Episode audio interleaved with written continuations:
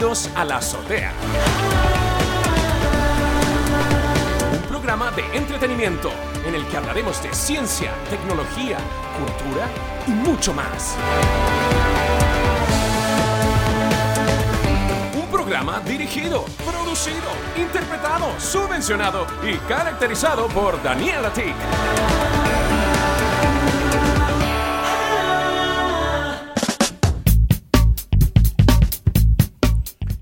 Muy buenos días, ¿qué tal? ¿Cómo estáis? Hoy eh, aquí es eh, jueves ya, eh, 3 de diciembre, ¿cómo, cómo va la vida? Eh, nada, partimos este jueves con todo el power, em, con, con bastante data, eh, es decir, bastantes cosillas interesantes. Y a ver, no sé si Laia va... Ahora parece que todos los días quiere saludar Laia y quiere hablar con, con ustedes. A ver, ¿qué, ¿qué nos quieres decir? ¿Qué nos quieres decir? ¿Cómo, cómo están? Pero, a ver, tienes que decir algo más original porque esto ya no es suficiente. Hola, ¿cómo están? Chao, pa. Di algo más.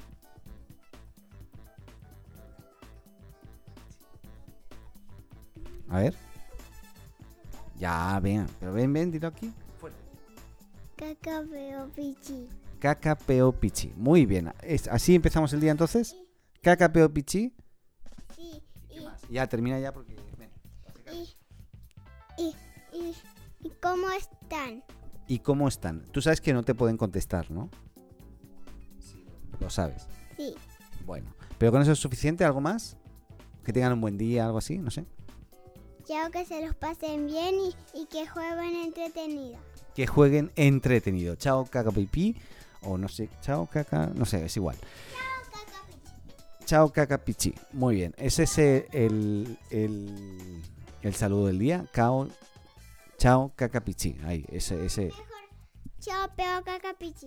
Chao, peo, caca, pichi. Así partimos bien el jueves. eh, lo partimos muy bien el jueves, ya. Em, y ahora sí, partimos con, con temas interesantes. Por cierto, eh, Paco, te, te he dejado ahí. Paco, ¿me escuchas? ¿Qué pasa? Muy buenos días. Pues muy bien. Oye, me encantó esto del chao caca peo pichi. Así era, ¿no? Eh, Daniel. ¿Era así, Daniel? Sí, era así, justamente. Chao, peo, caca, pichi. Efectivamente. No sé por qué me escucho con mucho eco hoy. Eco, eco, eco. Pero bueno, em, nada, nada, nada especial. Así que eh, a lo mejor es algo. Ah, mira, parece que por ahí está. Hola, ¿estás por ahí, Paco? ¿Me puedes hablar? Sí, ¿qué pasa? ¿Qué pasa? ¿Qué está pasando aquí? A ver, ¿qué está pasando aquí? Ya me estoy cansando yo, ¿eh? Eh, oye, yo quiero contarte muchas cosas interesantes, ¿no? Eh, pero no sé por dónde empezar. Mira, empiezo yo si quieres y luego continúas tú. Te voy a, te voy a mutear un ratito y ahí cuando, cuando sea tu momento, pues hablas tú, ¿vale? Oye, eh, mira, hay varias cosas. Y quería partir con, con el tema de la adquisición de Slack por estos 27.700 millones de dólares por parte de Salesforce, que ocurrió, eh, recordemos, ayer. Eh, fue confirmadísimo. Ayer no, ante, eh, ayer, ¿no? Claro, sí, fue, ayer, fue ayer. Bueno, ¿qué pasa? Em, quería explicar, o a modo anecdótico, pero es para que nos hagamos una idea y nos pongamos en nuestro lugar, cuáles han sido las eh, 11 em, compras más multimillonarias, eh, iba a decir multitudinarias, también por la cantidad de gente que, conlleva hacer estas compras ¿no? de- detrás de las empresas, pero más eh, multi- multimillonarias eh, relacionadas con tecnología en los últimos años. Para que te hagas una idea, mira, partimos con de, menos a más. Oracle con Sun Microsystems eh, fue una compra en el 2009 por 7.400 millones de dólares. Ahí lo que hay que ver es luego qué pasó, ¿no? ¿Se aprovechó esa compra? ¿No se aprovechó? Eso es a lo mejor con los- lo que nos tendríamos que quedar. Por ejemplo, otra compra muy que igualmente es muy estratégica y que creo que lo hizo muy bien ahí Microsoft, compró GitHub, que es la plataforma donde los desarrolladores principalmente usamos para subir código y compartirlo eh, en, los equipos de desarrollo, ¿no? También co- compartirlo públicamente y privadamente, ¿no? Pero bueno, fue también en el 2019, no, también no, porque el anterior fue en el 2009, ¿eh? 2019 por 7.500 millones de dólares. Eh, luego Microsoft también compró Skype, recordemos, en el 2011 por 8.500 millones de dólares. Eh, Oracle de nuevo, en este caso compró PeopleSoft eh, en el 2004 por 10.300 millones de dólares. Eh, aunque fue un acuerdo entre empresas en este caso, con productos y servicios B2B, la adquisición de PeopleSoft por parte de Oracle fue una de las más sonadas en aquella época, eh, recordemos. Luego, Symantec o Symantec y Veritas Software, o sea, Symantec compró Veritas Software en el 2004 por 13.500 millones de dólares. Yo no sé qué pasó ahí con Symantec. Mm, estoy perdidísimo, ya no sé el tema de antivirus y todo eso, yo para mí no existe ya. Pero bueno, eh, al menos en, Mac. Em, Intel compró Mobile AI o Mobile AI, Mobile AI, ¿no? Debe ser, sorry, ¿eh? en el 2017 por 15 mil millones de dólares. También ahí, ¿qué habrá pasado, no? ¿Qué habrá pasado con esa compra? Eh, otra sonada fue eh, en el 2019 porque Salesforce, justamente, eh, que nos catima en, compras, ¿no? en billetera ancha, pues compró Tableau, que recordemos que es una plataforma de métricas o para sacar métricas, ¿bien? o mostrar métricas, dashboard de métricas, básicamente, de analítica. 15.700 millones, em, vale, y ahí ampliando ese ecosistema de los CRMs, ¿no? Para empresas. Facebook compró WhatsApp, ya, nos acordamos todos, en 2014 por 22 mil millones de dólares, no está nada mal. Eh, Microsoft compró LinkedIn, LinkedIn, también otra compra muy inteligente, por 26.200 millones, millones de dólares. En la posición 2, increíblemente, está Salesforce comprando Slack ayer por 27.700 millones de dólares. Pero es que en el 2018, la más grande y sonada, fue la compra de Red Hat por parte de IBM por 34 mil millones de dólares. Y ahí me pregunto yo, ¿qué habrá sido de toda esa inversión? ¿La habrá recuperado IBM con la compra de Red Hat? Ahí, totalmente perdido.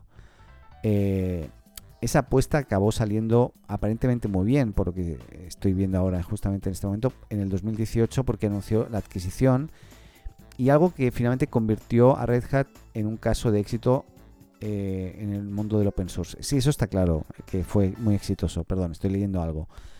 Lo que no me queda claro es si recuperó la inversión, si le sirvió aparte de ser el referente number one del open source, eh, porque open source es eso, open source, código abierto, gratis, eh, y dónde gana. IBM lógicamente gana uno en servicios, en implementaciones, en más cosas, ¿no? Pero no es de pago, entonces ¿dónde está el negocio? Show me the money, eh, no sé. Pero bueno, ahí em, básicamente, y una cosa que sí que quería destacar sobre la compra de Slack eh, de ayer por 27.700 millones de dólares, y es que Slack eh, es una empresa muy cotizada, pero también tiene muchas pérdidas. Para que te hagas una idea, en el periodo comprendido entre 2019 y 2020, Slack reportó unos beneficios de 630.422 millones de dólares, según el reporte anual publicado en marzo pasado. Sin embargo, las pérdidas operativas ascendieron 630.422 millones de dólares. Te juro que creo que está mal ese dato. ¿eh? A mí me da que está mal ese dato. Eh, creo que está mal. Sí, o lo, lo he notado mal o tendría que revisarlo. Pero bueno, a ver, sin embargo, las pérdidas operativas ascendieron a 588 millones, lo que supone un 93% de sus ingresos. Te juro que... No, yo creo que está muy mal este, este, este dato. Eh, olvidémonos de esto. Lo que sí que sé, eh, sorry, em, es que ha perdido mucho. O sea, es una pérdida, una empresa que con pérdidas, o tenía pérdidas, ¿vale? A, pesar de los beneficios que estoy leyendo aquí que no me, no me cuadran para nada. Así que nos olvidamos de. Me informaré mejor para mañana, ¿eh? porque hay algo que no está bien aquí. Pero bueno. Eh, claro, yo, yo lo que sabía y había visto es que pierde casi el doble de lo que gana. Entonces no, no me cuadra para nada el, el dato que acabo de, de leer. Así que nos olvidemos esto. Oye, em, otra cosa importante, la semana pasada hablamos, o esta semana ya no sé, de Microsoft 365, que tenía que, que, lanzó esta herramienta de métricas a través de las cuales los empleadores tienen conocimiento absoluto del rendimiento y de lo que hacen y que de lo que dejan de hacer los empleados. Eh, ahí este David Heisenmeyer Hanson, así se llama, el fundador de Basecamp, acusó a Microsoft de poner en marcha este sistema de vigilancia en el puesto de trabajo eh, con el Productivity Score, que así se llama la, la, solución que lanzó Microsoft. ¿no? La, la, crítica venía porque la herramienta de medición de productividad permitía conocer datos laborales de personas con nombres y apellidos. Un empleador podía ver cuánto tiempo pasaba un empleado enviando correos electrónicos, usando el chat de la empresa, eh, y muchas cosas más. Había mucho, eh, gran volumen de detalle de cosas que de repente, pues claro, uno no sabe. Además, si, no lo sabe, además, todavía es peor, ¿no? Porque si no, no tienes ni idea que se está midiendo eso, de repente. Pues bueno, lógicamente eso está pensado para este Productivity Score, esta puntuación de productividad, en principio, también llamada, creo que de mal forma, porque eh, de alguna forma ya está como eh, sesgando ¿no? a, los empleados de alguna forma. Pero básicamente lo que, lo que permite es esta... O sea, analizar toda esta data. Perdón que me, me, me fui. Pero... Pero Microsoft reculó o volvió hacia atrás y, y, dijo, bueno, vamos a cortar por lo sano, vamos a decir adiós a los nombres de, de usuario y, y, parece ser que escuchando los comentarios y, eh, y, sobre todo de la gente, no solamente de este señor, ¿no? de, de Basecamp, que hizo este comentario que finalmente repercutió en esto que va a pasar ahora o que pasó, y es que Microsoft responde realizando cambios en el producto para reforzar aún más la privacidad de los, de los, más que de los clientes, de los usuarios finalmente, ¿no? De los empleados, ¿no? Eh, creemos que la privacidad es un derecho humano y estamos profundamente comprometidos con la privacidad eh, de todas las personas y de nuestros productos. Han añadido los de Microsoft y en cuanto a los cambios van a hacer que se eliminarán los nombres de usuario de los trabajadores que utilizan Microsoft 365. Ahora, tras haber anunciado previamente que po podría haber todas las acciones asociadas a un usuario en un periodo de 28 días, Microsoft dice que en respuesta a estas críticas que eh, corta esto y lo que el empleador va a poder ver es eh, el uso que le dan sus empleados sin saber quiénes son.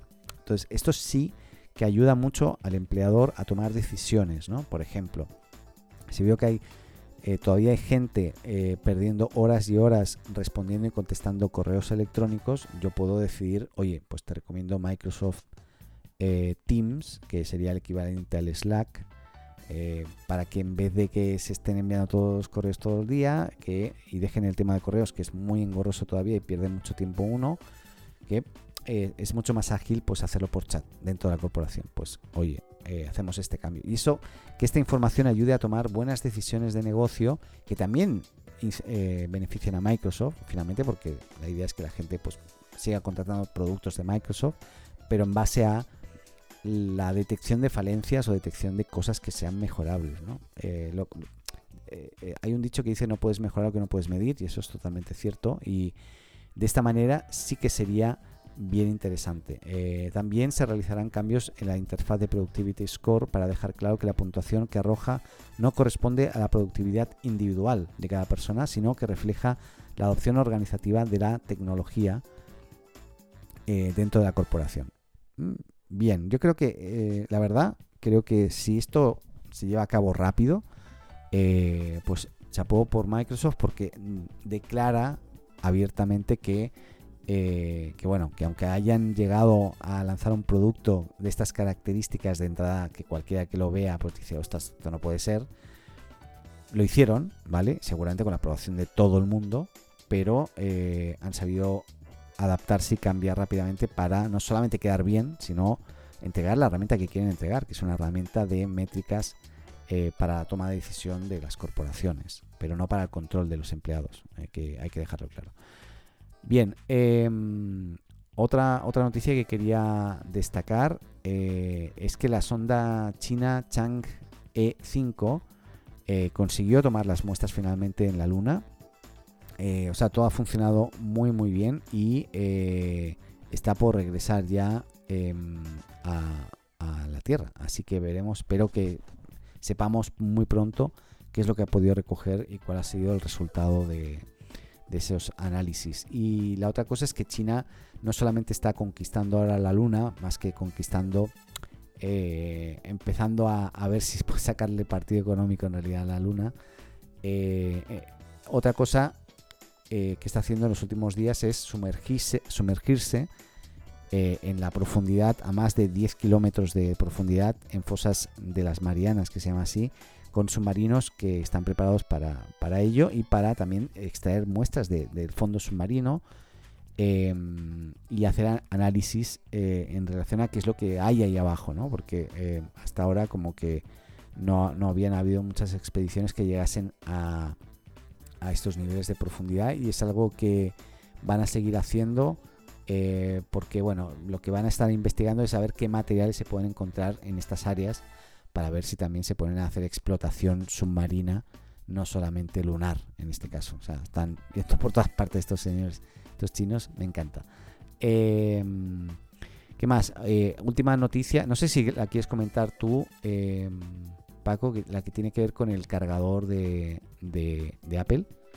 Pues, pues, sí, muchas gracias. Oye, me encantó esto de, de la luna y de, y de la eh, lo que es el fondo submarino y todo eso me fascina muchísimo eh, y sí quería comentar que en, en Brasil eh, Apple se ha visto obligada finalmente por ley, por el gobierno le ha dictado, ha dicho, ustedes señores no pueden vender teléfonos sin cargador. O sea, esto de vender un teléfono sin cargador por el bien común y el bien de la, del planeta, no, esto es porque ustedes están eh, ahorrando aquí un dinerillo y, el usuario finalmente se la tiene que gastar para comprarse el cargador aparte. Hombre, aquí lo que tendría que pasar, que creo que yo que lo mejor, es que tú puedes comprar un iPhone que venga sin cargador, me parece súper bien eso, pero que si tú dices, oiga, mm, yo quiero cargador, por favor, porque te lo den en una cajita muy pequeñita que no ocupe nada y que, que, sea así muy reciclable y todo lo que tú quieras, pero que me lo entreguen igual, porque si yo lo quiero,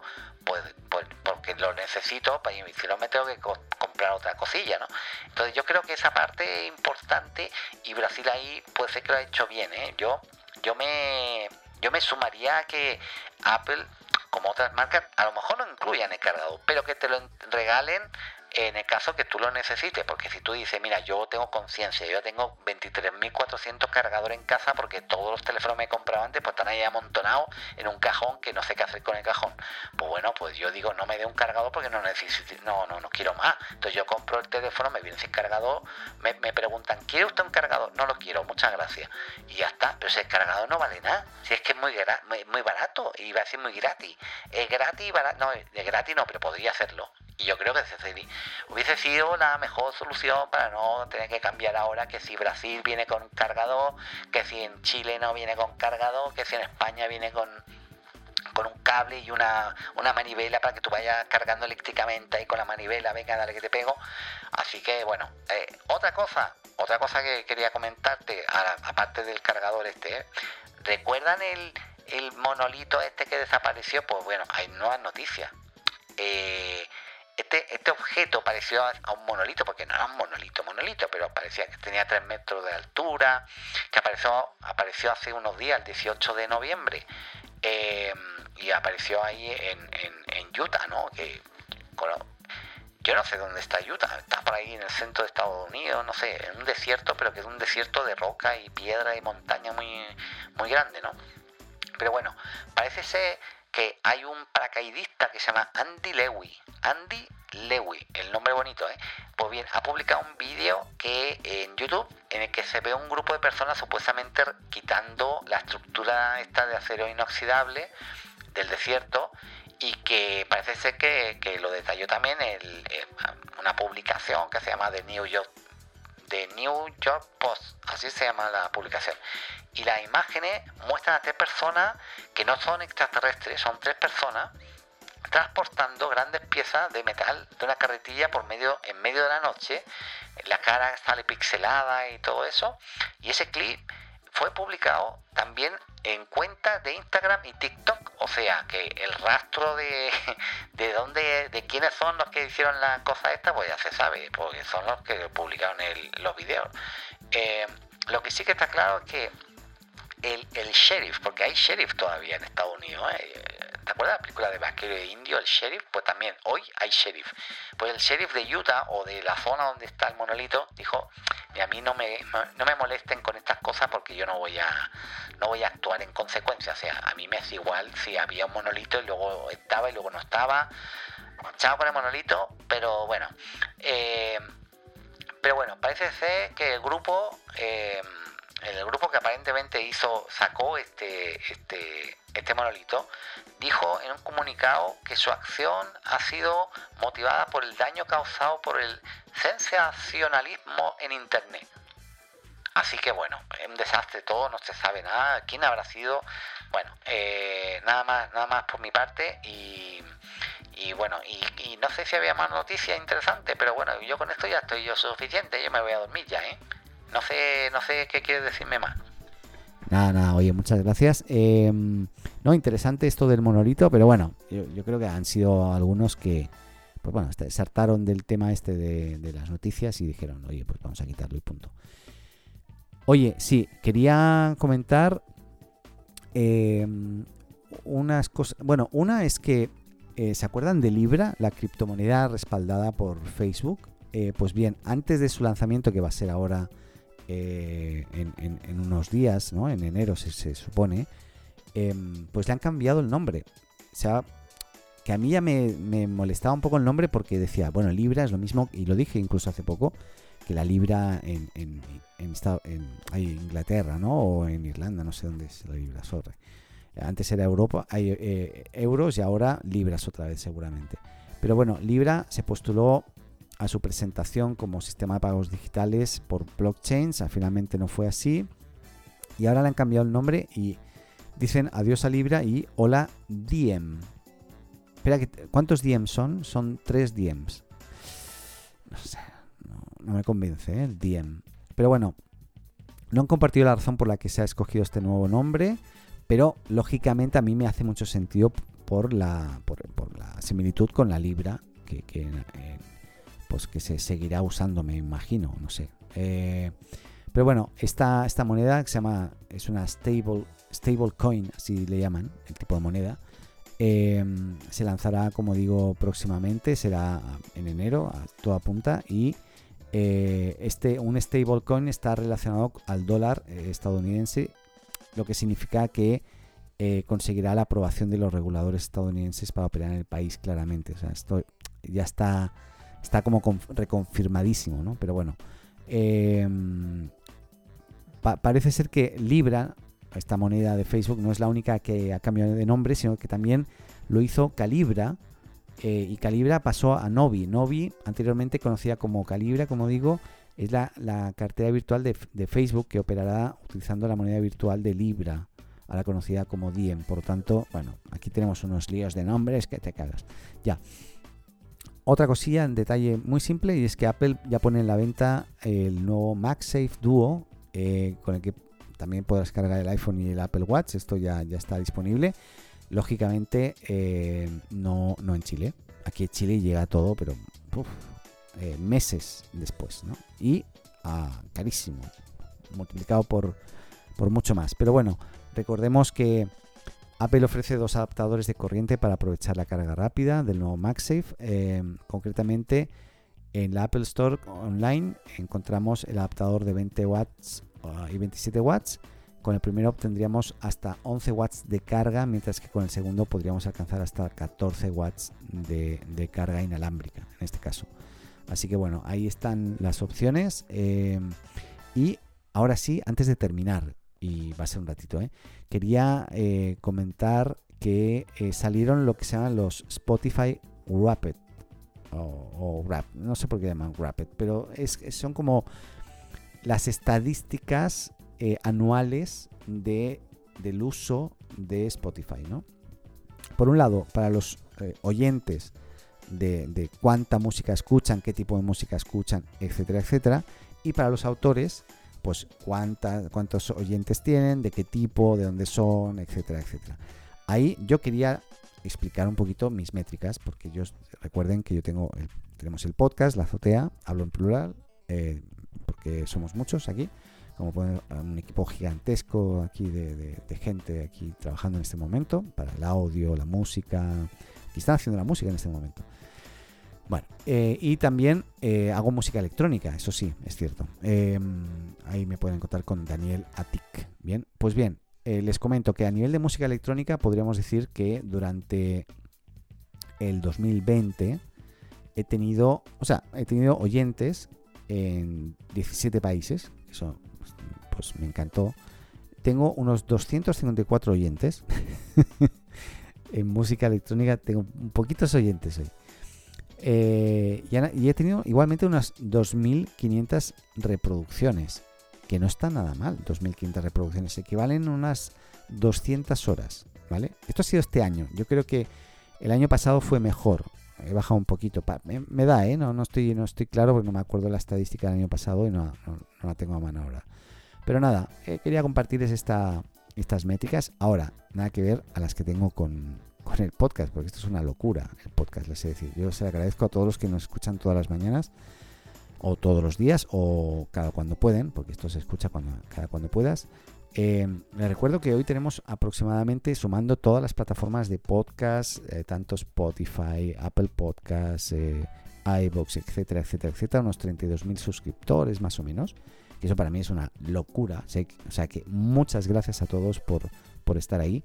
Pero sí quería transparentarles primero cuáles son los principales países donde se escucha la azotea o la dosis diaria de la azotea. Eh, principalmente es México, se lleva un 40% actualmente. Espera, déjame ver porque esta información sí que la estoy viendo. No, le voy a decir de all the time. All the time. Esto es lo que voy a decir es de todo el tiempo. Sí, 40% México. En Estados Unidos 13% de, la, de, de los oyentes están en 13 en perdón, en, en United States of America. Em, en Chile un 6%, poquito en Chile. Mira que so- yo vivo en Chile, ¿eh? para los que no lo sepan, porque a lo mejor no, no, no lo siempre, no, no lo explico siempre. Pero soy español, de Barcelona, catalán, hace 15 años en Chile, 6% solamente en Chile. A ver, ¿qué pasa? Sí, a ver, si estás escuchando esto ahora, empieza a esparcir la voz, ¿no? Empieza, si llegaste hasta aquí, es que algo te gustó. Entonces, coméntalo con amigos, etcétera, y que, que se escuche más la azotea, hombre. Y sobre todo, se escuche más en, en Spotify, porque es, eh, y no es por nada por Apple, pero es que es, eh, ya, luego verás la estadística. Eh, en Colombia un 5%, en, en República Dominicana un 4%, en Perú un 3%, en Argentina solo un 3%, eh, Ecuador 2% y ya partimos ahí Francia un 2%, Alemania un 1% y luego hay otros países, España menos del 1%, pero igualmente es menos del 1%, pero aumentó un 250 y tantos por ciento. O sea, algo pasó en España que a lo mejor son 3 o 4 personas, no sé cuántas sean, pero nada, interesante. Eh, y los países así más remotos que, escuchan la- la azotea son eh, la República Checa, Indonesia, eh, Zambia, Camboya, Pakistán, Guam, eh, Myanmar, Hungría, Albania. La verdad es que Algeria, Senegal, Sudán, Turquía, Nigeria, Curazao, Grecia, Luxemburgo, Dinamarca. Oye, está- la verdad, se escucha la azotea en todas partes, es impresionante. Bueno, lo que decía, métricas de plataforma a través de la que se escucha. Apple Podcast, 79%. Es una locura, 79% Apple Podcast. Es más, Castbox, que yo ni lo conozco, que es una plataforma de escucha de podcast, Castbox, 4%, Spotify, 2%. 2% Spotify. Que, yo uso Anchor para subir esto y muy poca gente lo escucha por Spotify.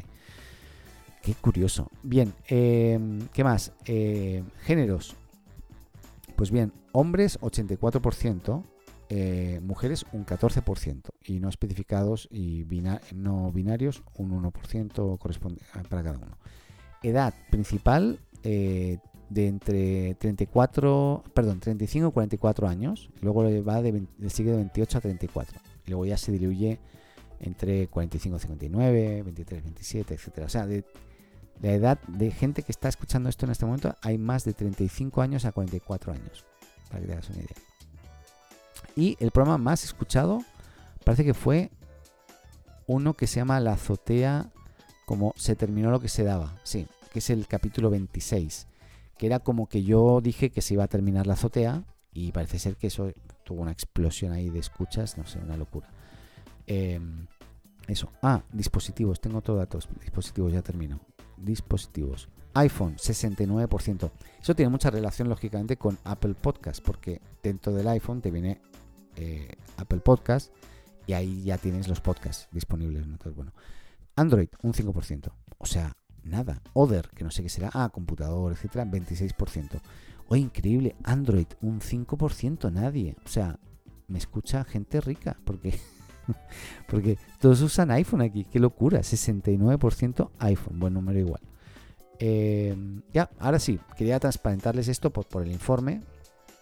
Y porque de repente sí trans, transparento estas métricas. Y, y espero que les haya gustado. Ahora sí, termino. Paco cortó. Paco no está. Paco no está. Paco se fue. Así que terminamos la azotea por hoy y nos escuchamos mañana viernes ya en otra dosis diaria aquí en la azotea. Que estén muy bien, cuídense. Adeu.